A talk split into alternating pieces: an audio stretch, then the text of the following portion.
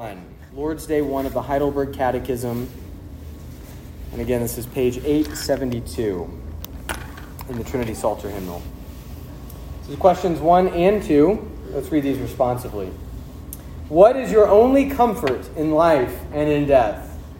That I am not my own, but belong body and soul in life and in death to my faithful Savior, Jesus Christ.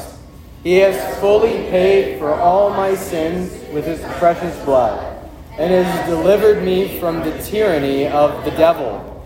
He also watches over me in such a way that not a hair can fall from my head without the will of my Father in heaven. In fact, all things must work together for my salvation. Because I belong to him, Christ, by his Holy Spirit, also assures me of eternal life and makes me wholeheartedly willing and ready from now on to live for him. How many things must you know to live and die in the joy of this comfort? Three. First, how great my sin and misery are. Second, how I am delivered from all my sins and misery. Third, how I am to thank God for such deliverance. Amen. That is God's word summarized. Let's go to the Lord now and ask for his help. Almighty and everlasting God, our heavenly Father, we acknowledge that we are sinners, conceived and born in sin, and unable of ourselves to do any good. But we do repent of our sins, and we seek your grace to help us in our remaining weaknesses. Through the teaching of your word, which we confess with the church throughout the ages, Satisfy our hunger and quench our thirst with your refreshing truth, that we, with all our hearts, may love and serve you with our Lord Jesus Christ and the Holy Spirit, the one and only true God who lives and reigns forever. Amen.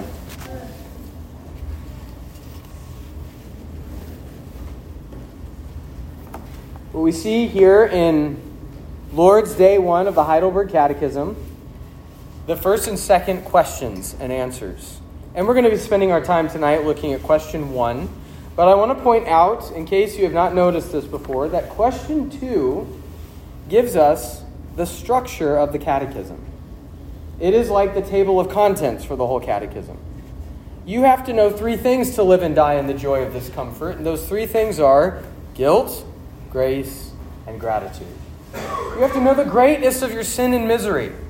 And you have to know that if the grace of God in Jesus Christ is to have any impact on you, to know that the debt was severely stacked against you and Christ has gotten totally rid of it, then you have to know that your own, the only proper response to such an act of grace is a life of gratitude. How I am to thank God for such deliverance. And so the Catechism has been just wonderfully structured for memorization and that is a key question that sometimes we don't spend a whole lot of time looking at because the rest of the catechism unpacks it for us. But I want to point that out to you. That question two is uh, it's like the, the, uh, the map's key. Shows you where you're headed and uh, what this all symbolizes and the major headings and so forth. But that first question, question and answer one of the Heidelberg Catechism, it teaches us that spiritual comfort is found in belonging. And if you think about it, that's a really remarkable way to start a confession of faith. It's a remarkable way to start a catechism that we are to teach to new converts and to teach to our children that comfort, true spiritual comfort, that is meant to be there for you in body and soul, in life and in death, is in belonging to a faithful Savior. That is the kind of thing that is relevant in every age. Because no one can sustain a healthy life without being a part of something, belonging to something. We all long to belong. We want to be tied to something that's bigger, greater than us, some other group, some other person that can bring us along who can ride their coattails. And without that sense of belonging, we flounder. You see this in all kinds of ordinary ways, natural, non spiritual ways. You have a job in an ordinary secular company, and if you somehow find yourself to be the odd man or the odd woman out in your team, you flounder in the job. This is how life works. How much more so than when it comes to these grand spiritual realities? Today we open again to those old words that so many saints before us have memorized and recited through their lives and recited on their deathbeds. What is your only comfort? In life and here now at death. I'm not my own. I belong, body and soul, life and in death, to my faithful Savior, Jesus Christ. In this message tonight, we're going to see three things that this belonging means for the believer. Three things that it means for the believer it means that the Lord owns you, and that He delivers you, and that He assures you. First, then, belonging means that the Lord owns you. He owns you. We read earlier from Leviticus chapter 26. Listen again to God's promise to his people that we find in verse 11 and following. He says, I will make my dwelling among you. Literally, he says, I will make my tabernacle among you. Which literally happened. They set up the tent on God's command so that he would make his dwelling place with them. And God goes on to say, I will walk among you and will be your God, and you shall be my people. When you're in the promised land, God says here, when you are there, I'll be there too. I will be there with you, and you will be my people.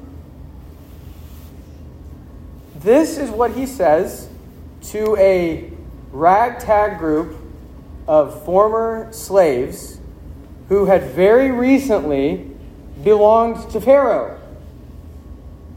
They belonged to Pharaoh. They don't belong to him anymore. They belong to Yahweh, the God of Abraham, Isaac, and Jacob. A transaction has taken place. Chains have been taken off their hands and feet, so to speak, and they have now been purchased by someone else. God owns them, and they have become His. That's what belonging means. You belong, body and soul, to Jesus Christ, your faithful Savior just like the Israelites of old, belonged to their God. And at the center of God's promises, and He makes an awful lot of promises in the Bible, but central to them is that we are His people. We belong, we are His possession. Kids, I wonder if you've ever found yourself in a situation where you thought you couldn't handle it you're in some kind of situation and you just thought, I'm not going to make it through this. I cannot do this. Maybe it was some project that got assigned to you and it seemed too difficult, didn't understand it, it's too big. Maybe you got nervous before a big competition. We've all been there. What helps you, kids, in moments of nervousness like that? A lot of times it helps just to know that mom and dad are just there. They're just there. They say, It's okay, we're going to be right here the whole time. You're going to get through this. Project will get done. Bit by bit, you'll get through this. Competition will be over with. You're still my son, you're still my daughter at the end of it, no matter the outcome. That's the comfort of belonging to God.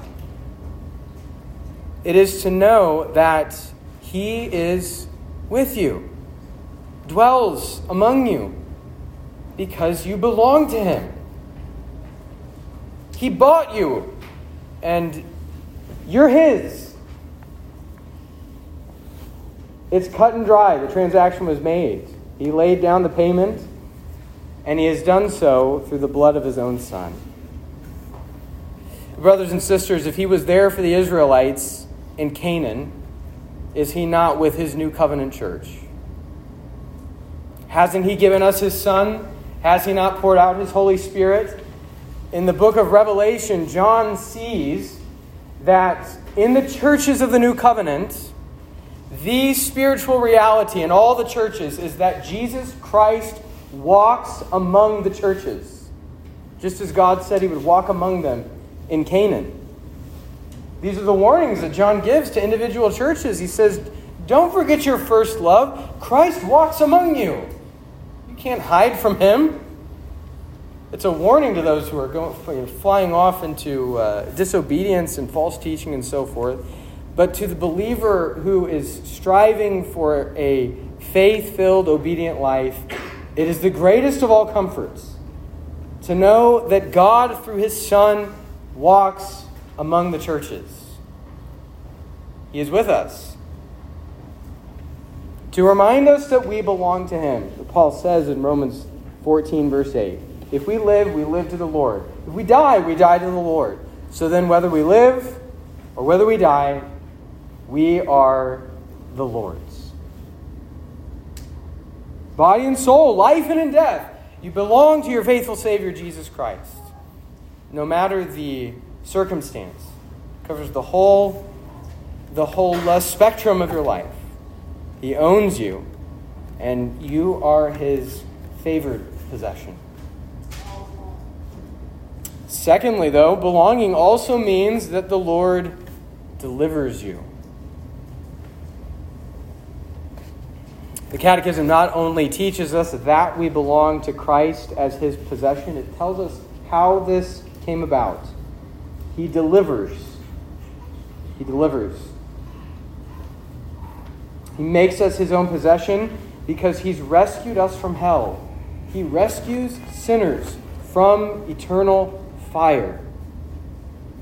He plucks us out of the fire, as it were. And he has delivered us from the tyranny of the devil, whose job it is to give us a foretaste of hell here on earth. Scripture depicts the devil and all demons as the worst of tyrants, oppressors, manipulators. In Luke chapter 4, we read the account of the demon possessed man in the synagogue in Capernaum. It is a very upsetting story when you put yourself into the scene. People have gathered this day on the Sabbath in a local synagogue, and they've gathered to pray, they've gathered to sing, they've gathered to open the scrolls of the Old Testament and have one of the elders um, or rabbis teach from those Old Testament scri- uh, scrolls. And on this particular Sabbath, Jesus is teaching. But in the middle of the service, a man screams. And he screams because he's under the control of a demon who has now come into this worship service. There's, uh, there's all kinds of evidence that during this time period, during the in between times when the last prophet of the Old Testament, before John the Baptist came, the last prophet died, and there was no more new word from the Lord for so many generations that many of the Jewish people were led astray into sorcery and witchcraft, dabbling in all kinds of demonic things. That accounts for such awful scenes like this one in the synagogue in Capernaum.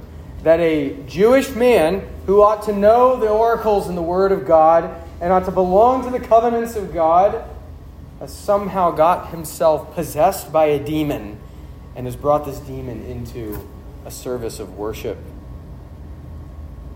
I think we can safely imagine that scenes like this happen from time to time, if not in synagogues specifically, then elsewhere in Israelite villages. But on this occasion, it occurs in the presence of Jesus Christ. He's in the synagogue teaching that day.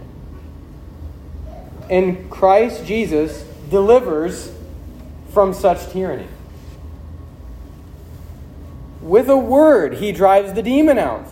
We just saw this morning in our morning service the, the power of God's word, and that same power is present in the words of Jesus Christ.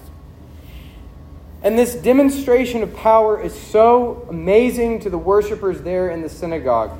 They say, What is this word? It comes now with authority and with power. He commands the unclean spirits, and they come out. We've never seen this before. At, the, at this point, Jewish exorcists were a thing, and uh, whatever their success rate was, it never happened like this. Not with a word. But this demon had met his match.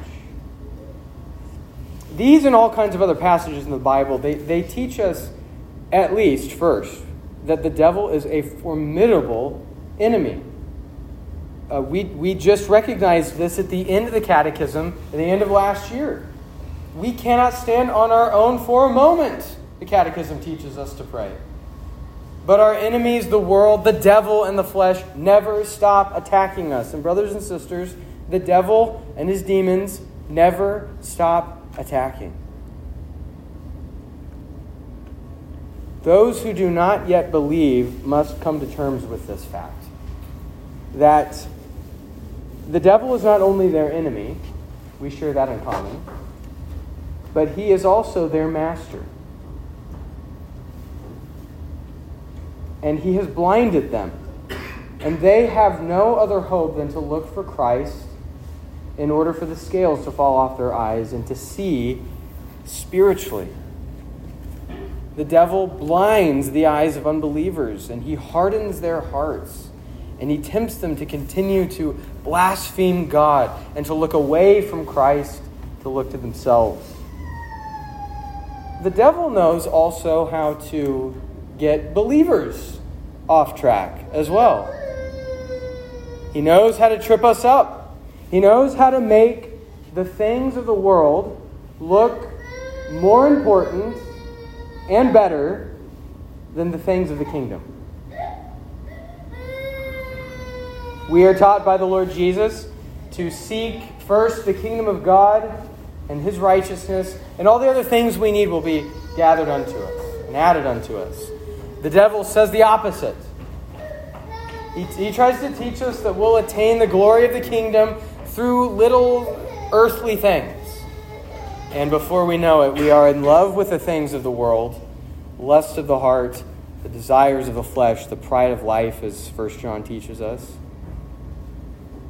The devil knows that we are inclined to indulge ourselves to creature comforts, which are not, you know, don't, don't hear me wrong on this. Ordinary creature comforts, the things that make us comfortable in life, are not evil in and of themselves. What I'm saying is that the devil knows that we tend to indulge in creature comforts frequently, thoughtlessly, and thanklessly, and that just a little nudge will help us to forget that true comfort find, is found in Jesus Christ. And that true comfort is found in the word of the gospel. And when we do sin, when there is success on the part of the devil and his demons, and we do sin, the same demons who cheered us on as we ran headlong into that sin then heap unbearable guilt upon us.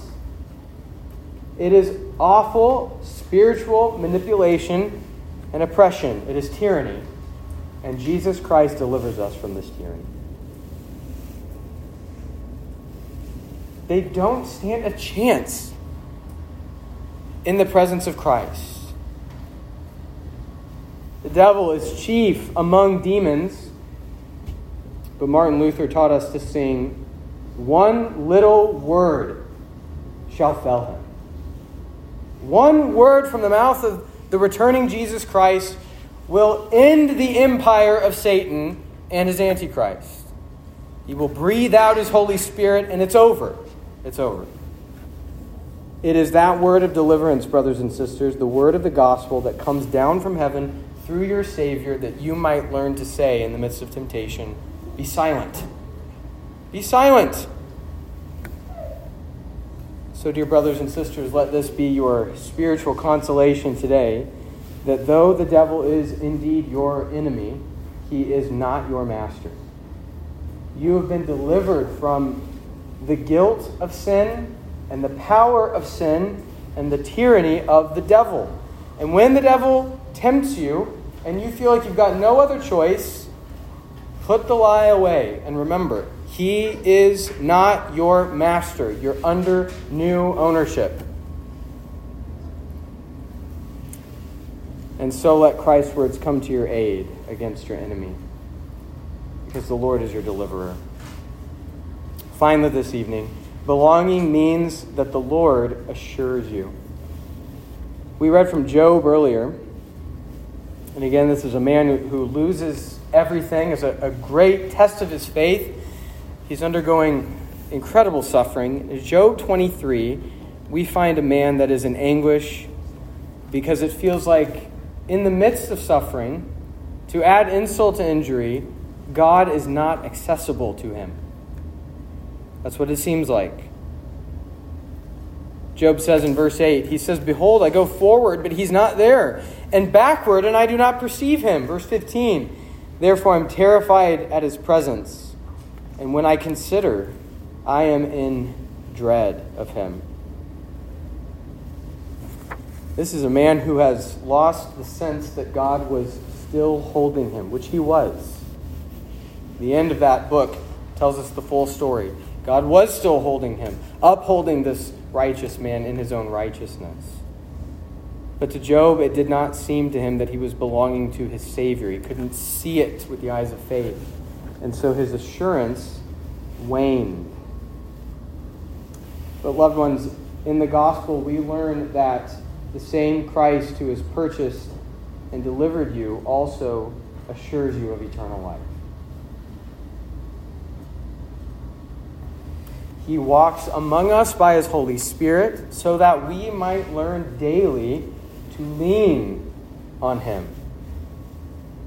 That in our weakness, he is made to be strong. Not just that we say it, but that we begin to experience it. That in our weakness, he is strong and therefore assuring us that all things work together for our salvation. Even Job like suffering works together for our salvation. This same Lord Jesus Christ assures you by his Holy Spirit of eternal life and that you are secure forever. These are the comforts of belonging, brothers and sisters. Your assurance is not up to you. You are not your own. You're not your own. If you were your own anymore, assurance would be totally up to you. Get to work so that you don't wane in your faith anymore. But you are not your own. You have been bought with a price. Your assurance is not up to how things are in the world or how things are in the church. Those things have gone up and down for many generations now. They will see highs and lows. Your assurance is in your faithful Savior, Jesus Christ. Amen. Let's pray.